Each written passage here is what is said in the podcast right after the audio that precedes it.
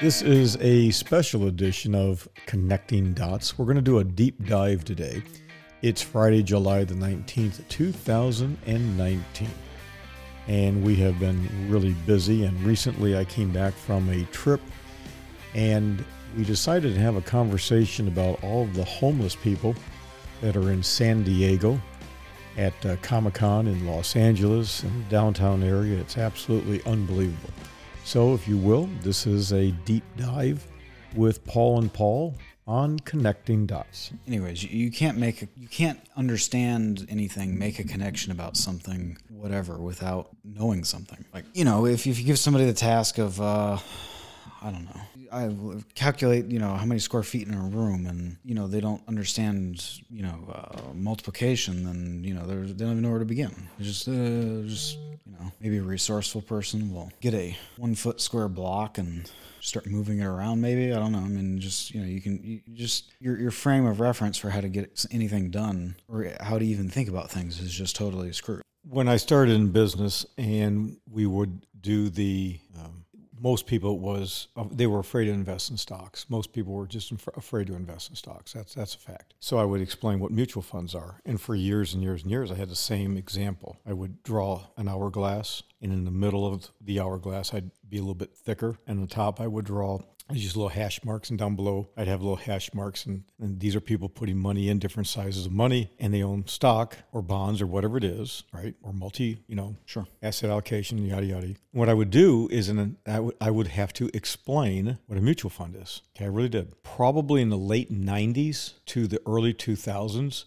I, I rarely had to do that anymore. Everybody knew what a mutual fund was and, and how to work. And, re, and of course, the client base was totally different. As you know, more mature people were retired, etc. What I find today is that we have to go back to what it was like in the 70s and 80s, early 80s, because people don't know. In other words, there's less knowledge today on the average and the whole, and for the most part, as to how things work. And so, to what you said, I need a square foot of this room. I don't know what a square foot is. You have to explain on a real fundamental level before you can get somebody to do something. And so, you have to say, look, measure the distance from this corner to that corner, and then measure the distance from that corner to that corner, okay? And then multiply it. But the, the instructions have to even be more simple than that. I don't know how to do this because it's 17.4, 17 feet 4 inches by 13 feet 6 inches. How do I multiply that? Or how does a tape measure work? Yeah. I mean, and I, th- I think that we can be really negative about things, but the reality is it's bad out there. I mean, it's not being negative in my opinion. It's just accepting reality for what it is.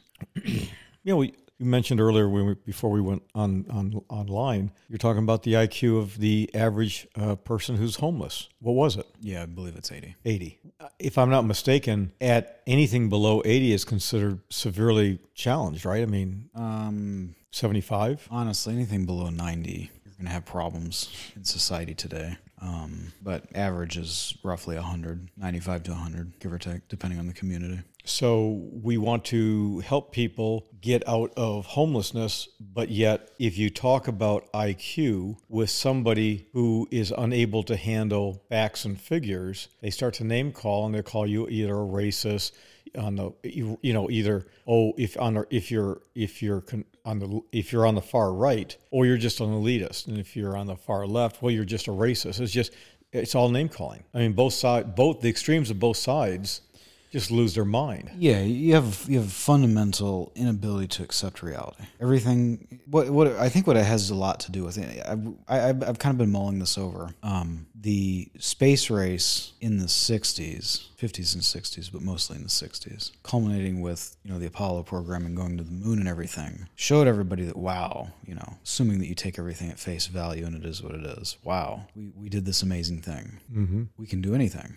We can shoot these missiles into space with people on them. We can go all the way to the moon and come back. We can do all this amazing stuff. Fast forward to today, you know, for the average person, the difference between, you know, what's what's the quote, uh, you know, uh, difference between sufficiently good technology and magic is in, indistinguishable. I mean, to the average person, they don't understand anything. I mean, they open up their phone, they does all these things. You know, they can send a, a little, you know, encrypted text message to their friend in, you know, Perth, Australia, and they can have a chat about something, and they may not have seen each other in eight years, and you know somehow via the combination of satellites and satellite switches, you know, 50 years of you know uh, cryptographic research, and you know millions of man hours of, of R and and and labor to set all these things up and do all these things, and hundreds of billions of dollars in capital have culminated to the point that they can have this conversation with a person on the other side of the globe and text with their friend, and it's you know 2 a.m. in Perth. You know that they don't understand how nobody understands how any of this stuff works. But so when you look at the space race, I think the space race was the first time that, that really happened. That something happened that fundamentally nobody except for an expert could explain it on, a wide scale. I mean, sure, you have like medical stuff, but other than that, like you know, if you said, "Oh yeah, we took this uh, this." Aircraft carrier and we took it to the other side of the world like the average guy that you know wasn't a complete moron could could look around and, and they could understand that you know ships are put together this way and you know these rifles and these cannons work this way. And like the average person could explain how you know maybe they couldn't do it themselves but they could uh, roughly understand how a ship gets put together and how how you know a ship works and displacement and how you could you know get 6000 men and all the supplies they need to go to the other side of the world to go kill a bunch of people for because because your leaders say so. Like they could explain that. Yeah, the, the guy who's a farmer in Iowa who's never seen a body of water bigger than spit understood the concept. yeah um They understood logistics, they understood planning, they understood packing, they understood, like you said, displacement, all of it. They got it. Yeah. And and and time and time transportation, and you know, uh, we we can't take two months to get there because we'll be out of food. You know yeah that kind na- of thing. the navigation Yep. I mean, you know And in, in in all the fancy navigation, the world goes to hell in a handbasket.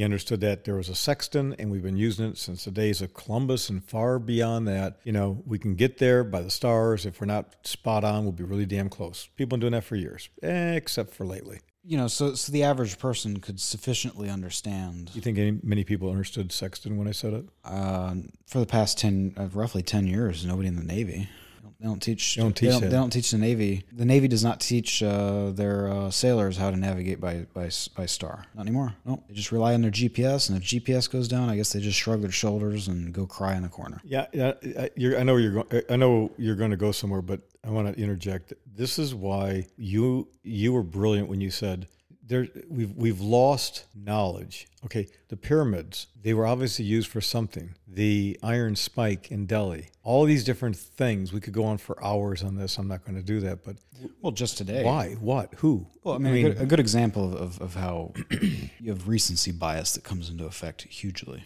Oh um, God, that is that is the one thing that drives me. Honest to God, in our business, that's the one thing that drives me nuts more than anything. So we've never seen this before. No, you're just not smart enough to have a long term time horizon or a history. or it's what I would say. It's like you know, it's the over application of of, scient- of the scientific pattern, which is important. Don't don't don't get me wrong here, but the over application, not really over application. It's it's treating science as a religion more than anything. It's Yep. it's we follow the rules, and you know, eh, based on what we've found so far, that that's the way it is. Take it or leave it. And speculation of anything that deviates from that is heresy until somebody actually does it and goes goes through the, the war path of being attacked by everybody. It's you know, it's just it's, it's childish.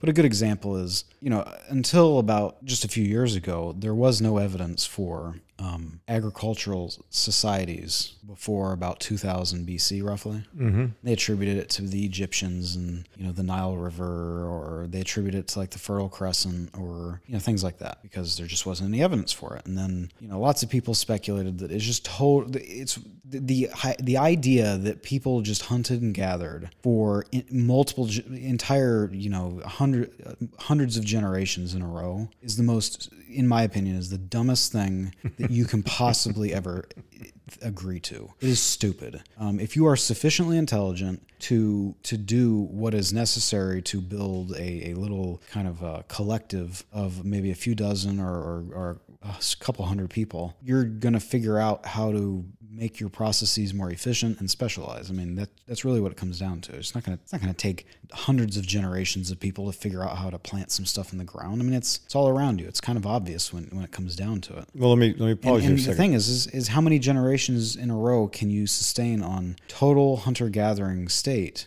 before you just go, your clan goes extinct because you hunt you out hunt all the animals? Well, it- I mean, because what they do show is that in order to sufficiently um, keep meet the caloric needs of an of, of an average tribe uh, of people, they show that you would need just hundreds of square miles of area of, of wildlife according to old standards. Today, it's even more because we have hard you know wildlife on the planet is all, at all time lows. But you know, according to your, your you know your your averages from years ago, supposedly, you would just need this massive amount of area. Well, that naturally would have handicapped the population, but we know that there were more people at these different times than so. There's off. Uh, so, anyways, they've they've started to find evidence to the contrary, of course, because you know dig. And the biggest one, the biggest blow to that narrative was the uh, discovery of the Göbekli Tepe by a German archaeologist. It's in um, Turkey. It's called uh, Göbekli Tepe. It stands for pot-bellied hill in Turkish. Um, anyways, but they they have this. It's a giant megalith site. It's it's a giant structures that were then buried. And How far away is that from the caves? I don't know. I, don't know. I mean, it's it's not anywhere near. Um, but what they what they have there is they have all these these structures, and they're definitely all man made, and they have all of this evidence, you know, pots and tools and all these things. And basically, the point of mentioning all of this is that it proved that you needed a, a highly specialized, advanced society. Um, to be able to pull off you, you needed and, and then of course they found agriculture when they looked into it more evidence of agriculture but you needed a society with specialists to be able to build these things. And in order to have specialists you have to have you know dedicated people for farming and for gathering and for doing all these other things. I mean people don't really understand what a big leap what a what a seems obvious and logical and it, and it probably was but what a big difference it is between somebody that's just a regular hunter gatherer we just sustain ourselves and make babies and raise the babies and they do the same thing to a society where you grow up and you know the same people your entire life and you stay in the same kind of regional region and you know you you you, grow up to do maybe one or two very specific jobs. That that there's a big difference between those two. But anyways so they've they've been able to discover that. So anyways in recent uh, in I believe it was today or today or yesterday we had a, a what is it a group out of someplace I believe in Israel a bunch of archaeologists announced what they found, and they're in the process of continuing to dig stuff out. But basically, they found a really fairly fairly sophisticated town um, that dates. It, was, it, looks like it was in existence for about a thousand years. It looks like it was abandoned about nine thousand years ago. They have evidence of all. That throws a lot of archaeological uh, theory out the window. Well, it's not really. It doesn't throw much out of the window, but what it shows, it shows a, it shows a couple things that are very very important. One, of course, it continues to add to the narrative that it's not just these people that were specialized in one area and they didn't teach these other people stuff. They found evidence of trading with areas as far away as Turkey, mm. which is a pretty big distance considering we you know, for that time period, um, at least according to what we think things were like. Uh, found lots of um, evidence for, including like actual objects um, for metalworking, copper, bronze, other stuff. And, and that's interesting you should just say that because one of the things after thousands of years, as you were talking about the other day, iron falls apart. I mean, it, yeah, iron oxidizes. It oxidizes. It just it eventually falls apart. Any anybody who's ever seen a railroad spike or any old metal tool, what do you see? Have a wheel well uh, wagon wheel here, and we bought that years ago as an, basically an ornament outside the building, right? Yeah. I mean, it's rusting. It's rusting. I mean, we, it's just about ready to fall apart after what I mean. It was old and used at the time, but I mean, when we got it, it was kind of cool. But now it's like really cool because I mean, it's been weathered, and that's what uh, how long we've been here? Uh, Ten years, fifteen years, whatever it is. Yeah. And but that shows you in our life, in our span here, how much has yeah, changed. It doesn't take long. And and the boards on the fencing around here, we have a few that have fallen apart, but we have just weathered. I mean, we've got some really. It looks like it's been around for a long, long time. It's not that long.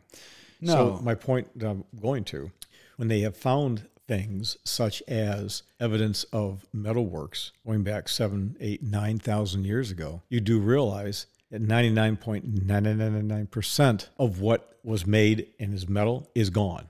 So the fact that you found something makes you go, did they have door hinges? Did they have this? Did they have that? I mean, there's so much that you just don't know. Yeah, that the evidence for no metal tools or not understanding metalworking is is uh, or or steel or, or, or ironworking is again a very childish perspective because we actually have several instances of well-known um, metal or steel, or not, not just metal, but steel and iron tools. And there's one that there's a sword or a pair of swords that were found in Egypt that were um, made out of their, their steel Mm-hmm. and they're made from uh, meteor steel. So steel from meteors. But the thing is, is that steel has a strange mixture of metal, a strange composition, I guess, of metal that it doesn't doesn't oxidize very fast. It's like that. It's like the iron spike. Yeah. So that's I, I find it very interesting. They were able to test somehow and ma- tell that it was it was meteoric based on the uh, some some some some chemical element that's in them that whatever. But they were able to actually somebody was able to make this and it was it was it was, it was in a king's tomb of some type. So Well, first off, for somebody had to find the damn thing. Somebody then had to think about what to do with it. I mean, there's a whole series of steps.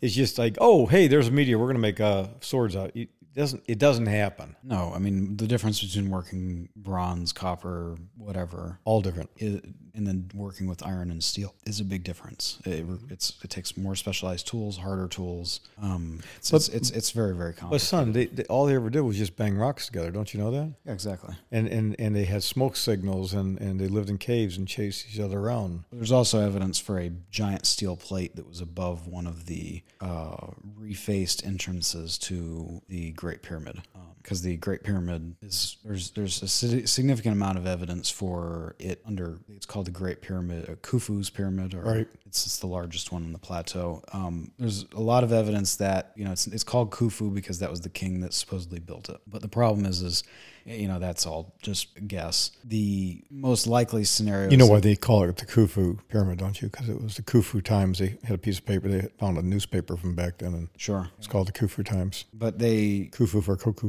but they, it, it's the evidence seems to point to them refacing an existing structure. And there's, I can't remember going back to the 1800s when they were inspecting these. You know, I think it was British archaeologists or Right. whatever. Maybe it was a German archaeologist. Anyways, they they found a, a steel plate, part of a steel plate, it was on behind a couple a couple of the stones on the I had forgotten lower about that. cour- lower courses of the uh, thing. Um, so, it, but the point is, that so you have the steel that exists is from sources of metal that are uniquely set up so they don't oxidize very fast. You look at it, well, of course, that's the only stuff that would ex- that would that would survive because it doesn't oxidize very fast. Everything else did. So, it, in my opinion, it doesn't confirm or deny the existence of other less sophisticated metalworking because whatever. Anyway, so they found this this this this uh, little town in current day Israel. And they show, you know, some copper and bronze or whatever metalworking. They show trade. Um, they show uh, uh, something of an agricultural operation going on in this place, and they they show um, lots of buildings and like little roadways and stuff in this town where all these people lived.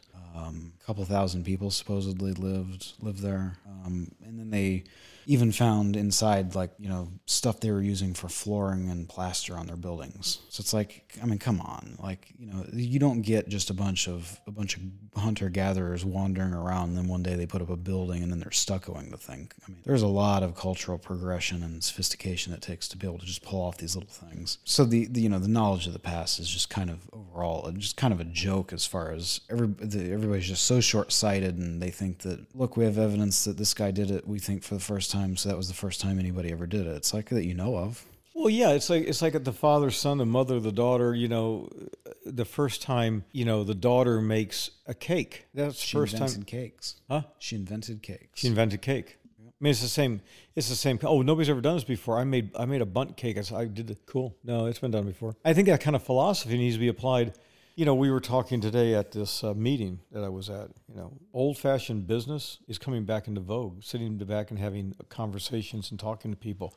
Social media is, is just not. It's run its course. There's is, there's information overload. People are desperately it's not looking novel anymore. not novel. You know, it's like um, we we have to have newspapers. We have to have newspapers. We've always had newspapers. Oh no, we didn't. Most of the news in the past traveled from person to person, oral Word of mouth. transmission, word of mouth, right over the fence. Granted, it's the it's a game of telephone. We get that. Everything's changed. But my point being, when you did that, people kind of had a better relationship. They knew people. Okay, so maybe it wasn't 100 percent accurate. Is news 100 percent accurate? It's just there's just going back to having one-to-one conversation, meeting with people. Once you make the connection, then technology takes over. You can have digital communications after that. You know, it's just the. But again, it's never been done before. Every time I hear that, I just want to. I don't know, not scream as much as I just want to say, uh, "What's that guy's name?" There's uh, Evans Evan Evan Saul. Um, uh, blue collar comedy with "There's Your Sign." Um, yeah, I don't know what his name is. Yeah, but you know what I'm saying? Blue collar comedy with yeah. "There's Your Sign," and that's that's my point. It's um, come on, it's just stop it. Yeah, I mean, so to go back to what I was saying earlier, you know, I think you know, going to the moon was the first time that, or the Apollo program and all that stuff, it was the first time that there was something happening on a grand scale that the average person really didn't understand. I can see that. I mean,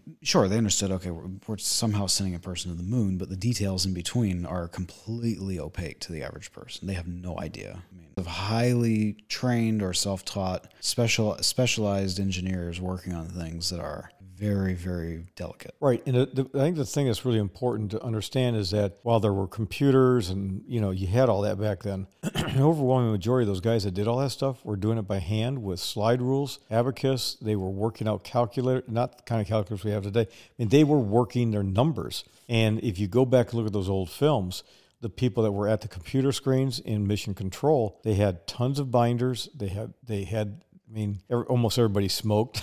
It was, well, the they were just they were just they were working it. Well, the biggest thing about all of those is that you know when people mention a computer today, they think of a generalized personal com- event-based personal computer. Mm-hmm. Event-based meaning it's the operating systems work on ev- off of event loops. They're not real time. Um, they can run any kind of software you can imagine. They can do all these magical, unique, helpful things. But the computers of the Apollo program, they don't. People don't understand what they even were, how they worked, what they did, whatever. you know, just just getting those things to work is an amazing feat. And you know, the IBM people, ridiculous. You know, they, for example, the, the, guidance computers on those on those uh, entire program, the memory was hand woven copper and iron memory grids, like it was assembled by hand. Um, sure, there were other types of, of smaller factor memory, but it wasn't. They didn't think they didn't know that it would be reliable in space. Um, they're the entire thing is is built off of um, basically purpose built computers. Like you know they have they have software that runs on them, but ultimately the hardware and the software were all designed for the same purpose, and the iterations went back and forth. Um, you know, like transistors, for example, there were no transistors in the uh, the critical equipment of the Apollo computers. It was all relays because a transistor would not survive the elements, not, not at that at that time. So the computers in the Apollo program, you know, they were programmed and designed to do very specific things, and they had very specific tasks. Those books and binders and everything were all the root. They, it was just it was it was it was explanations of how the program works and how to work the program.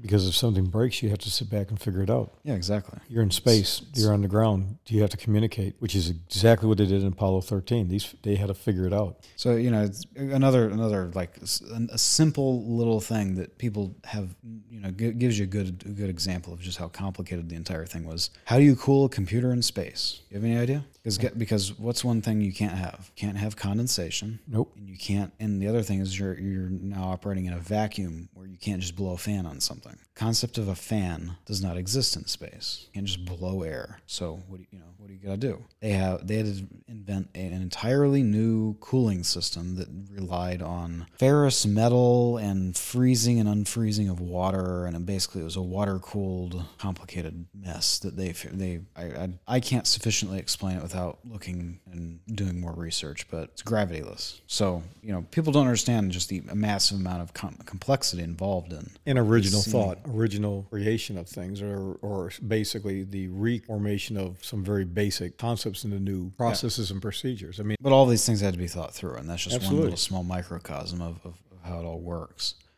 Um, kind of like connecting the dots and critical thinking. I mean, and that, and, and and just to real quickly for anyone that's listening to this, that that's why we call our podcast "Connecting Dots." The short ones are designed to satisfy the the daily short need. I mean, it's just you know this is how it works. Keep on moving, and you got something to you know chew the fat on. But when we do a deep dive like this, you know, always remember for those of you who are who are listening, we're never being critical of you. We're, we're never being mean. This is just factual, and you, you know, putting context to stuff is absolutely critical. I mean, literally everything I read. Well, we were talking the other day.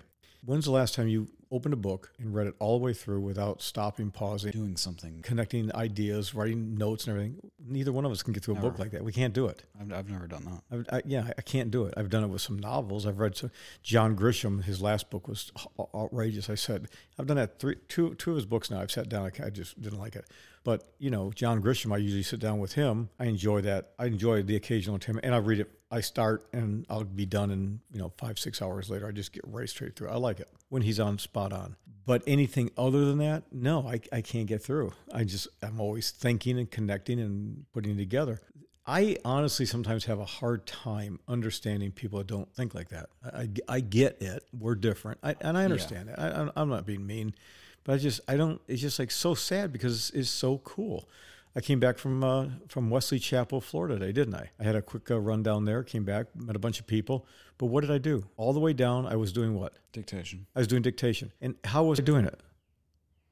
Um, I assume you're using your phone. I was using my phone. But years ago, I'm not putting you on the spot, but years ago, when I first started in business, could you do that? No, you did the same way. You had to you had to record it on a tape, and then somebody you had to give the tape after you were done, and it had to be transcribed by an actual human. And Yeah, Yeah. yeah. We I have full time transcriptionists.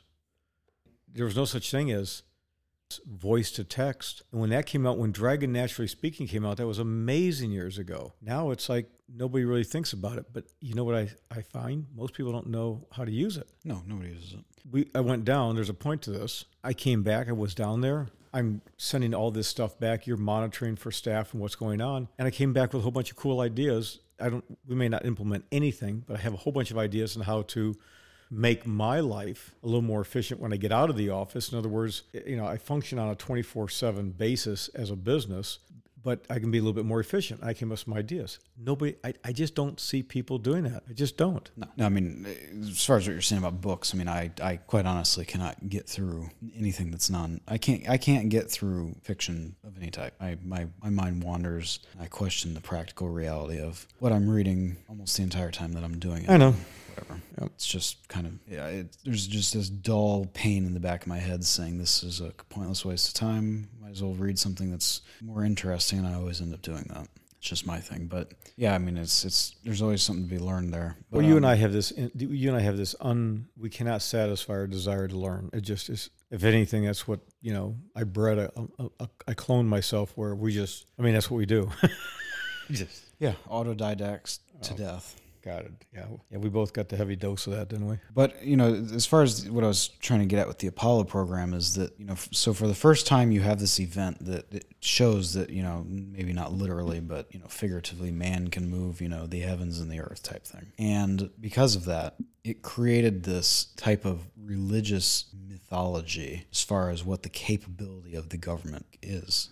Oh, that's a good point. And it turned it turned quote science and eng- not engineering, but the, the scientific thing into a religion. but not only that, the government was the administrator of said religion. Oh, that's really clever. So you know, which it's kind of interesting because this is the 50th anniversary of Apollo 11 moon landing, and I think that I think that makes a lot of sense because you have so many people. You have in most of society now. I don't even remember what the point of mentioning this was, but most of society now does not understand the tools that they use every day Mm-hmm. to go back to you know the basic how the average person understood the stuff that they used on my wall in my office is a drawing by your father of the Model T engine, the a, uh, engineering schematic, a technical drawing. Like it's not that complicated. Like the average person could look at that and understand how an engine works. They may not be able to redraw that schematic or, or, or be able to engineer one themselves, but they could understand the basics of how it all works. I mean, most of those vehicles, as far as I recall, were still crank start. You know, there wasn't even a key, or that wasn't that concept hadn't even existed yet. Because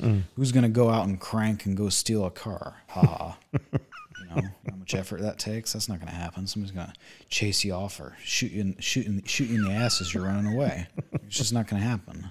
So you know, you fast forward to today, where the average person understands nothing. You know, your your own car is a series of a dozen, if not more, distributed, you know, real time computer systems that are communicating with each other to manage you know, starting the car, managing the infotainment system, receiving the inputs and the outputs on the, you know, driver's console, um, you know, managing, you know, all of these complicated systems, you know, most cars, you know, have a dedicated, you know, transmission computer and the, the engine has all of these complicated systems on, you know, for example, a modern uh, Chevy V8 engine that they put in like their trucks or their Suburbans and stuff. When they go into eco mode, two cylinders stop firing, which basically takes a, you know, or, or maybe it takes drops it down to it goes down to four cycles or four, uh, four so they drop four four four pistons turn off. I know. You know, so gas consumption gets cut down in half, at least at, at the engine level. You know, all these really complicated things. You know, you got tire pressure sensors, you have cameras all over cars now. Um, if it's a hybrid, it's monitoring, you know, the temperature and the safety of the battery system and the, battery harness and all of that. You've got um, sensors as far as, uh, you know, tracking the road, distance from other vehicles, safety things. You know, you're monitoring just a whole host of things that, you know, this is just t- touching the tip of the iceberg here. And I guarantee you, most people, you would have completely lost them as far as like, know, what does that even do? And that's just a car. I mean, what about your phone? Do you understand all this, the just unbelievably insane stuff that's going on in your phone? On the table in front of us, we have an Apple TV remote. While the Apple TV remote is, I think, like four or five years old now, inside there is a, is, is a the same plug that you plug in to charge your lightning cable for your phone or your iPad. Mm-hmm. So it's rechargeable with a lightning cable instead of batteries. A little thin thing. It has a battery in there, which means it has a battery microcontroller and all that crap that goes along with that. It's got a little circuit board. It has Bluetooth. It has a touchpad on it, a glass touchpad. It has an infrared sender and receiver. And there's a whole little operating system that runs on in that thing that manages all of those sensors and all of the button presses and the tracking and all that stuff. It makes it communicate with a highly specialized TV attached appliance called an Apple TV that is in itself a whole other computer that is amazingly complicated, all specifically and designed and adapted for a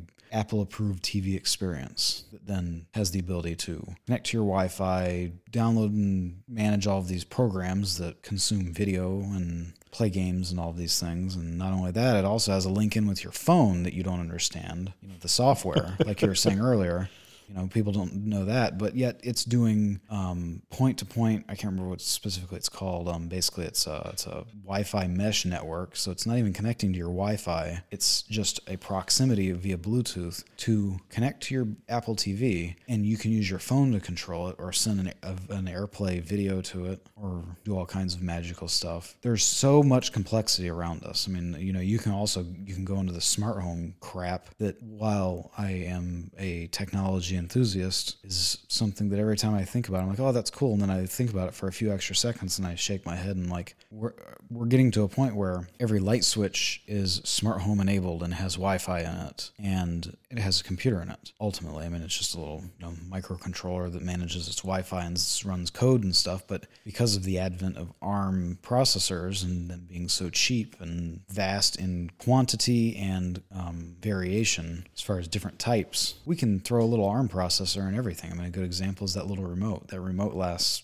months on a single charge. Oh yeah, I can't remember last time I charged it. But and it doesn't have a big battery in it. But there's a little ARM processor in there that manages all the crap that I mentioned there. And they're shoving little in, in but the point is, is that an ARM processor is a generic universal processor. It's not like the Apollo program where it was designed to do this very specific series of tasks. These are just universal, so they can be programmed to do really whatever you want as long as it is within the bounds of the processor's capabilities. They're throwing these in everything because it's easy to write software, it's expensive to make physical goods. So, you know, you throw little computers and everything light switches, light bulbs, light strips, um, you know, TVs, remotes, everything you can imagine, they're shoving a little computer in it. You know, in, in an average house now, they've got uh, your thermostat, your light switches, um, like I said, light bulbs. You've got uh, your your um, your doorbell. You know, you got a ring that has a camera on it and a microphone, and it connects to the thing. It does all that cool stuff.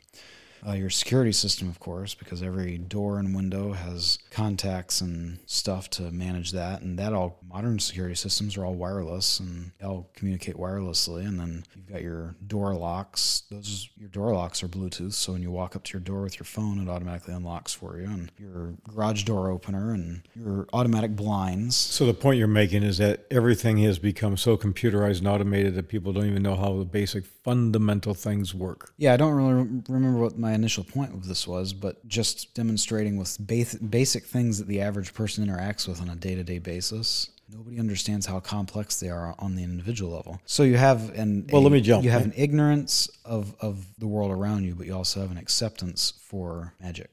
But here's the thing: what you just said is what I believe, and I've said this over and over and over and you're one of the few people that I've ever been able to explain this to who gets it. You talked about in your way, I, I used to use the words lost, lost civilizations. That's what I used to say.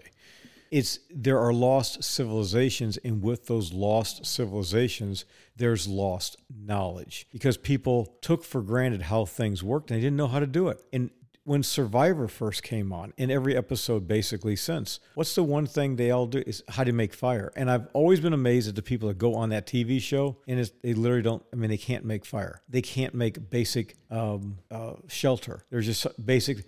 And, and, and it's not, it's not that these people are dumb. It's just, it's knowledge that's lost. Now, real quickly, I was at a meeting I won't say anything other than to be very loosey goosey, but I met a, a young man who um, works for the Boy Scouts of America. Okay? Uh-huh. He's he's uh, he has a position at Boy Scouts of America. Do you remember when Boy Scouts of America they got sued because they had to include girls? Yeah, right. I, I remember. And it went to federal court and they lost, or what whatever the whatever it was, either they voluntarily did it. I don't remember the whole story. It, it doesn't matter. Doesn't matter. But you know who is still excluding of the opposite sex is Girl Scouts. Oh course. So a girl can join the Girl Scouts, and that girl can also join the Boy Scouts. But do you know what girls can't do in the Boy Scouts? What's that? Be with boys. I don't understand. I didn't either. So in other words, if you want, if your name is Jane and you're a girl and you join the Boy Scouts, you get to have the scouting experience, but they don't put you with boys; they put you with other girls. So what you're saying is the Boy Scouts doing that was just a pure market move. They just needed to expand their base because less people are doing outdoorsy things. There's a so the most Machiavellian interpretation of their move is the best one, which was my assumption from the beginning. Great. So what he was saying that there were lots of girls that were doing Boy Scout type things, but they couldn't get credit for it in the Girl Scouts. Now they can get credit for it, and this is still a work in progress. I said, so let me see if I understand this. Girl Scouts and Brownies, those are all still girls. Yes. Can a boy join it? No. And the Girl Scouts are mad at the Boy Scouts for taking girls in. Yes. Why? Because some of the best girls in Girl Scouts are going into Boy Scouts. The ones that are more tomboys, they're more more more uh, uh, mathematical, cr- not not necessarily creative, but you know, yeah, you know what I'm saying, the athletic type and all that kind of stuff. So the Girl Scouts view it as you're you're you're stealing some of the best that we have here. They're gone, but at the same time, he he worded it in such a way that Boy Scouts and Girl Scout boys and girls in the Boy Scouts mixed a little bit, and they quickly said, "Nope, that doesn't work." What do you why? He said, "Because when I was in there, I said, well, I know why." He said, "Yeah." He said, "You know, if I was 14 and girls were around, you know, I would never have been an Eagle Scout because I would have been chasing, you know what?" I said, "Yeah, you." I said, I said, just just like what's going on in the military, let's put women on the front lines. They go, Yep. So here's my point. They've they're dumbing down programs. You don't teach the knowledge. You don't have the basic fundamentals. You know, it's like Survivor. Go back to what I said before. Lost civilizations. We don't know what they could do and did because there's not the evidence. But to assume that everybody was a bunch of rock clapping troglodytes is really ridiculous. You know, Zog and Grog, who could do nothing more than just bang rocks together, they, they could never have had saws and, and metal tools to carve stones and to move things because it's just it's just no that's we did that you can't do that we invented that there's we invented it we're the first in everything yeah okay maybe maybe neil armstrong was the first man to walk on the moon but then again maybe not yeah how would you know how how do you know? How do you know that the moon is not? I know people go crazy on this when I say it, but how do you know that the moon is not a um, an interplanetary transportation device? I don't know. You know, you. Yeah, I mean, you don't know, you don't know.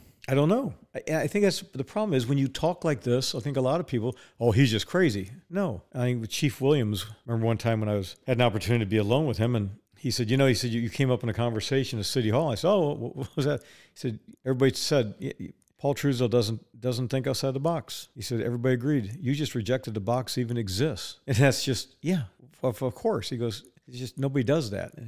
Said you always come up with things that nobody else ever thinks of. Of all people, that that would that would make sense because you know, a bunch of city bureaucrats thinking within the box. Who would have thought? Yeah. well, the, I, I, I, I, I said I, I really appreciate it as a compliment. He said, yeah, half the people thought it was a cool thing. The other half just drove them nuts. And so I think what we have going on here is going back to what you were saying, and we kind of I don't know where we started off with this. Homeless population has an IQ of 80. We're you're not you can't help certain people. I mean, let's just get really I mean- blunt about it. No, I mean, what, what, what I think the thing I that- think it's actually inhuman to put people who are of a really low IQ, who have drug dependencies, who are just emotionally and intellectually challenged, and say, "Oh, you can make it on your own." No, Yeah, you exactly. can't. That is such Exactly. an inhuman. That's horrible. Yeah, I think my point previously was if if that's the if that's the case, then you just have all these people. You know, oh, let's just you know you, you take a, from a more conservative perspective. Oh, let's just uh, you know uh, teach them right wing uh, or teach them uh, market principles and teach them about how the economy works. They'll be able to do it. It's like, well, mm, probably not actually. And you know, They're going to understand what mutual funds, even though guys and gals that work at IBM and all these other places, they, they, they struggle. No, come on. Exactly. So what I, I think what I was going to wrap around to was the acceptance of things that they don't understand, and and then of course being able to be easily swindled is a you know is a, is a final endpoint of, of, of that type of problem usually. But what you're saying about is people being less knowledgeable about investments. You know, you talk to an average person. You know, I, I've experienced this tons of times. You've experienced this tons of times as well. Some you say, "Oh, do you, do you know what a stock is?" Of course, they say, "Oh, of course, yes." You know, even though the likelihood of that being, you know, very accurate is low, but at least they think they have a good understanding of it. And then you ask them about, you know, what about mutual funds? And, you know, they go, yes. And then bonds, it just drops to the floor. They, most mm-hmm. people don't understand what a bond is, even though it's just a debt obligation anyways. And then I owe ask- you three letters. yeah, and then you ask them what about ETFs, and they like ninety nine percent of the time, you know, their head turns upside down. It's like, oh, I don't even know what that is. But they do know that ETFs are the only way to invest. Yes, yes, because they've been propagandized. That, And all ETFs are, are index based. oh yes, all, And all ETFs are passive. exactly. And all ETFs beat the market. Oh yeah. But I think it's funny because they don't know what ETFs are. They, they know they're good, but they don't know what they are, even though it's just, you know, in, in practical reality to the average investor, it's just a tradable mutual fund. It's electronically tradable mutual fund. Like, you know, they shouldn't they they should be able to understand that they're like not much different from my perspective from a mutual fund, and it's just a different way of doing it. Mutual funds settle at the end of the day. Mutual funds self clear. Mutual funds have to have cash reserves to to uh, settle up and make distributions, and therefore you have, you know, everybody. Oh, mutual funds never have the same rate of returns an ETF. Well, an ETF trades on the market, and the mutual fund self again, it's they take care of them. I'm not using language. I'm trying to use language people will understand.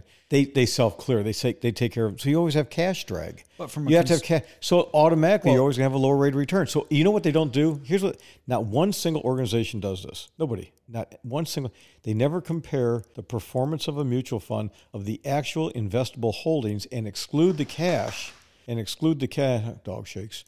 And exclude the cash from the rate of return. Never do um, that. Well, no, but the other thing is, I mean, ETFs have a have an unfair benefit of of never having to pay taxes. Nobody knows that. And, you know, so yeah, the only thing the average person out there should do if they're only going to pick a couple securities and that's all they're ever going to do, they're, they're, you know, adamant against all the other options and alternatives and potentialities of, of investing is an ETF. Yeah, that makes sense. Just buy and hold and never do anything. Sure. That's probably the safest thing to do. There's whatever.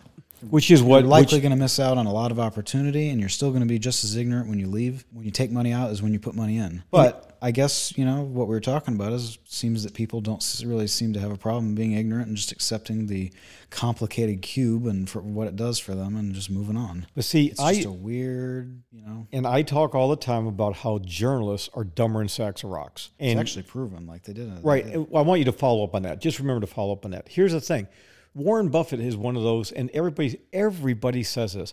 Oh, Warren Buffett says that you should just buy an index fund and be done with it. Most investors, you know what Warren Buffett is telling the overwhelming majority of the investors? You're stupid. You yeah. you're you're you're too stupid to know what to do. You're not bright enough to use a fiduciary. Number three, you you don't have the long term stick to itiveness to do what needs to be done. But what does the average journalist do? Oh, Warren Buffett says to buy an index fund, so we should buy an index fund. Rah rah rah. They don't know what the meaning is behind that. And no. and journalists, you know this. You can probably rattle off top of your head. The average IQ, the drug use, the alcohol use, all of it. It's, yeah, it, it's I unbelievable. I don't remember the specific numbers, uh, uh, but it's it's obscene. It's obscene. Yeah, like if you if you knew these numbers and then you just judged you know, as as the average person does, they judge g- groups of people based on you know how the average person in said group you know acts or interacts with the world or treats them personally or or what the numbers look like. And that's just basic human discrimination. That's how everybody gets through life. Um, if you looked at those numbers, you, your perspective on journalists would not be the same because you'd be like, oh my God, these people are alcoholic drug addicts that aren't nearly as bright as everybody thinks. They're, the best part is, is journalists are, see, I can't remember the, the, the range, but they're as far as IQ goes, as far as you're willing to accept that premise, the their IQ sits in that realm of people who are who think they're way smarter than they actually are. Mm-hmm. Like they're they're smarter than average, but you know, I mean, everybody's met somebody like that where it's like, you know, this this guy seems really he, he thinks he's he thinks he's you know hot shit, but when it comes down to it, it's like he's kind of a moron. Yep.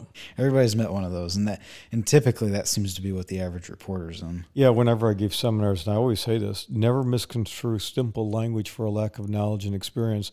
Because if I can't communicate with you, I'm wasting both your time and mine. I'm going to prove it to you. In your mind, when I say Sir Anthony rode a Grand Stallion, I absolutely guarantee that you saw an image of a knight in shining armor, or you saw some type of a man riding a horse with a. I mean, you, you had all these Sir Anthony. You, you might it might have been a, a fox hunting. There was something you saw in your head. You it was a it was a grand stallion. Okay, I mean, you, you had an image of a couple different types. If I said uh, Anthony rode a horse, you might have seen a cowboy or somebody who's wearing a straw hat, or you know, you know Anthony rode a horse. A horse may have had a saddle, may not have, not been bareback. If I said now Tony rode a pony, I guarantee you the age got less. In fact, when I said Sir Anthony, you were thinking of an older man, and when I said when I said Anthony rode a horse, they got younger. When I said Tony rode a pony, now it's even younger. You probably think of a kid. And then if I say, oh Topo, the, you thought of a little doll and a, and a baby. You, here's the thing: everybody's name was Anthony. Everybody had a pony or horse or stallion of some type. Just using different words give you different images. Here's the I got news for you. It's one of those things that you have to communicate efficiently and effectively. And if you think about how language in this world, how English has become a universal language, and how we have allowed people in our country to do things like bad is now good. Oh man, that bad, that's bad. What's bad about it? That's now good. And they you start turning things around when that starts to get into the legal community um, and you start to have laws rules regulations whereby wait a minute what does this mean? You got a real problem. Now recently was it where was it in the louisiana supreme court where they ruled what was that that they ruled on? Yeah, the Louisiana Supreme Court ruled that um, a man did not invoke his uh, his right to counsel when he said to the to the police officer, "quote I need a lawyer dog." So they didn't give him a lawyer because there's no such thing as a lawyer dog, and they took his words at literal face value, and he was denied his right to counsel of course, he then was, you know, somebody filed suit on his behalf, and because you know he you know, was served a horrible injustice, blah, blah, blah. The ruling from the Supreme Court, though, was, you know, kind of logical if you think about it. Their ruling was he asked for a lawyer dog, and lawyer dogs, while may be cute in pictures on the internet, are not a real thing. So they declined to expand the definition or where the specific hard line on where demanding representation begins and ends because if somebody in their mind thinks that, you know, uh, unicorns are now now the equivalent of lawyers and they ask for a unicorn and they don't get you know it's like where where does it end you know the manipulation of language it just it becomes a giant question mark. It's you know when you start, it's it's literally literally it literally is the slippery slope argument because when you allow something as simple as I want a lawyer or I want my lawyer or some variation, some understood variation of that to turn into some other questionable thing because you know it just it it will progressively become worse and then it affects everything. I mean, can you imagine trying to understand the legal imp- interpretation of somebody speaking I don't know like Swahili mixed with English? It's like I, I don't how how they're euphemisms for things that we don't even understand. Like, how do we codify that in law? That's it's not even possible. Well, you Like, were we you were a juror in you were a juror in a in a, a pretty horrific case. Yeah. Didn't you have at times like what you couldn't understand what the people were saying? Yeah, there were. I mean, quite literally, you said we had no idea what this person was saying. yeah, there were a couple times where somebody was mumbling or, or not speaking clearly, and it's just like, um, yeah, Now, I've been in plenty of trials where it's like, um, just answer the question. You just can't.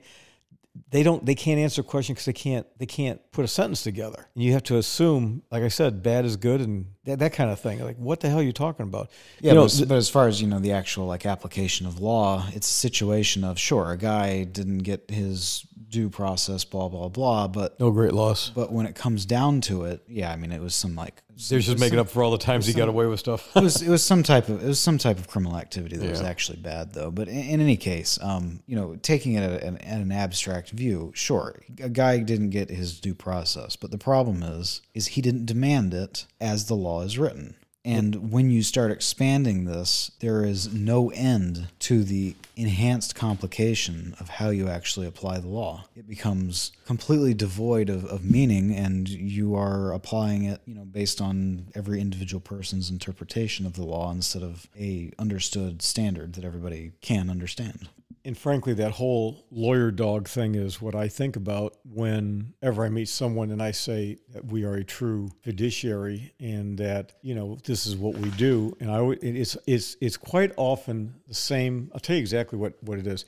It's oftentimes a a, a, a boomer female who says, "Oh, my my person, my guy or gal, they don't charge me anything." Yeah. Well, no, they do. Everybody gets paid. Oh no, I never pay anything. It, they're just a friend. They take care of me. Well, 'cause so so in other words, what they're what they've got is a B share mutual fund, or they don't know. Go ahead. That's no big deal. It's not going to bother. But they got a B share mutual fund, and they don't they don't know what they have, or they don't pay attention to what they have. But oh yeah, everything's the same. It's just it, nothing to look here. No, it's it's all good. Okay, um, it's, lawyer dog. because, No, it's because their definition of paying is them writing a check or swiping a credit card or getting a bill. So it comes out of the account they're not paying. Yeah. Yeah, that, that's that's the issue with those people. I don't pay for that. Well, it's being deducted from your account. Well, that's different. Well, okay, great, thanks. Okay, can you go go buy a hundred thousand dollar car with your investment account, and they'll deduct it from your investment account? Or are you paying Well, for I'm it? not then? paying for it. Yeah. It's like, come on. Well, we uh, we kind of do a little deep dive here, a little conversation. One of the things we do periodically is we just sit back and have a, a session and we record it. We will occasionally put these up online for when we start going into various investment items, but uh, for right now, we'll just do this as a public item and kind of put it up there and see what happens. I just think it's just, uh, I, I just think it's, I, I just wish we had a president who once he or she got elected would actually get on national TV, demand universal blackout, and say, "We got to get some stuff done. We got we got to rope our sleeve and get to work." And I'm going to be here for one term. I'm not going to run for election. No bull. We got we got to solve the problems, and I, I, I guess that's just it's never going to happen. Probably going to have to have a revolution. We're going to have to have a new nation. It's just it's not like it hasn't happened before, but it's just man, there's some real serious issues that'll be solved. We have so much wealth, but um, you know it's concentrated in the hands of a few people. You have more and more control. People, you know, land of the free, home of the brave. Well, I don't know about I don't know about the brave or the free anymore. It's uh, it's more of a land of the uh, In, memory. controlled and uh, and uh, Well, it's home. Of, Yeah, but it's it's in memory only. in memory only. Yeah, I mean, it's not it's not reality. That's the thing. I mean, you know, it goes back to people not understanding how things how things work. People don't take anything seriously. I mean, not even the president of the United States, not Nope. the people in government, not people in our military, not you know, none of this stuff. There's just a lack of people taking things seriously, and it and it extends everything from you know the average person on personal finance all the way up to you know the highest levels of government. It's just it's everybody just treats it like it's a game that you can just hit the reset button and go back to the way things were. I was uh, let's finish up with this one thing. I want I want to hear what you say to this. I think there's a high probability, having been a father for a long many many number of years, I think there's a high probability that what you see with young children, okay, so you, when you were younger, I want you to think about this, right? When you don't know something and you get frustrated, what do you do? And they act out, don't you? Yeah, a lot of people usually. get, they just get, they, they, lose it or they get very quiet and they, be, they become an introvert. It seems like when people, I don't know how this works, okay, they either get very angry, very quiet, just, it, I'm done, and just ignore it. Now, think about this for a minute. Look at the political discourse that's going on in the country. How many people? I don't care. I don't want to be involved. I'm done. They're so frustrated that they're just they're just beside themselves. And then you have those that are just acting out, like this AOC girl. I mean, really? She's getting all the attention because she's and just like Trump, they're they're they're attracting the people that are I'm so it's so complicated, and I think they're just Yeah, they act out. They act stupid. They act unprofessional. They act unstatesmanlike, and they get attention for it. they they happen to just know that so many people are Yeah, they're. I mean, they they know they're they. You know, AOC and, and her what do they call themselves? The squad or whatever. Those four women. They know exactly the the, the media attention and that they command, and they're playing it for their own personal advantage. So- and then Trump then uses that to his advantage. It's like it's everybody's just playing each other, and it's, It's a just game. Like, like what I said, it's a complete lack of seriousness. Nobody actually cares about matters at hand. It's just about what they can do for themselves, and the media. If it if it bleeds, it leads, and they are literally and they enable it. they ena- they're enablers. But the problem is, is, is they they have to be because they are financially t- their their finances are 100 percent tied with with eyeballs. Mm-hmm. If they don't have the eyeballs, then they go out. Then they go the way of the dinosaur. So you know, there's, there's it's it's it's an it's an it's an, it's not a solvable problem fundamentally, and eventually things come to a head, and you know people have to break things, and then people rebuild things, and unfortunately, that's just the way it has to go. and it's been doing that for millions and millions of years.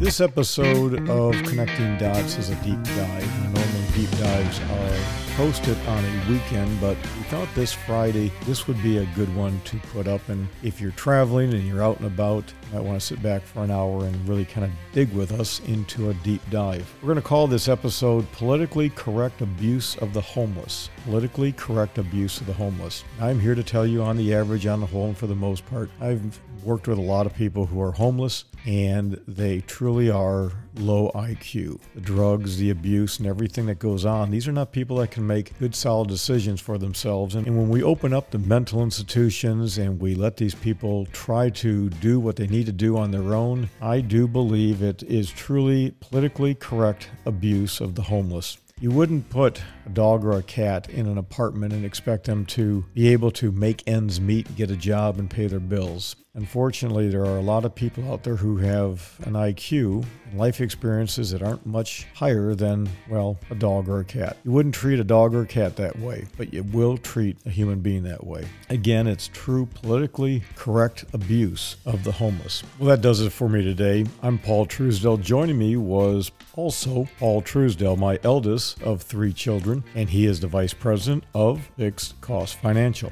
Now, if you have an idea, a tip, a trick, or just want to opine, give me a call at 888 629 7864. That's 888 629 7864. You can find us on Twitter at Fixed Cost Invest, Facebook at Fixed Cost Investing, or simply go to dots.fm. That's dots.fm. And if you listen on iTunes or Overcast or your favorite podcast player, unfortunately, we may not be on iHeartRadio. I found that out recently.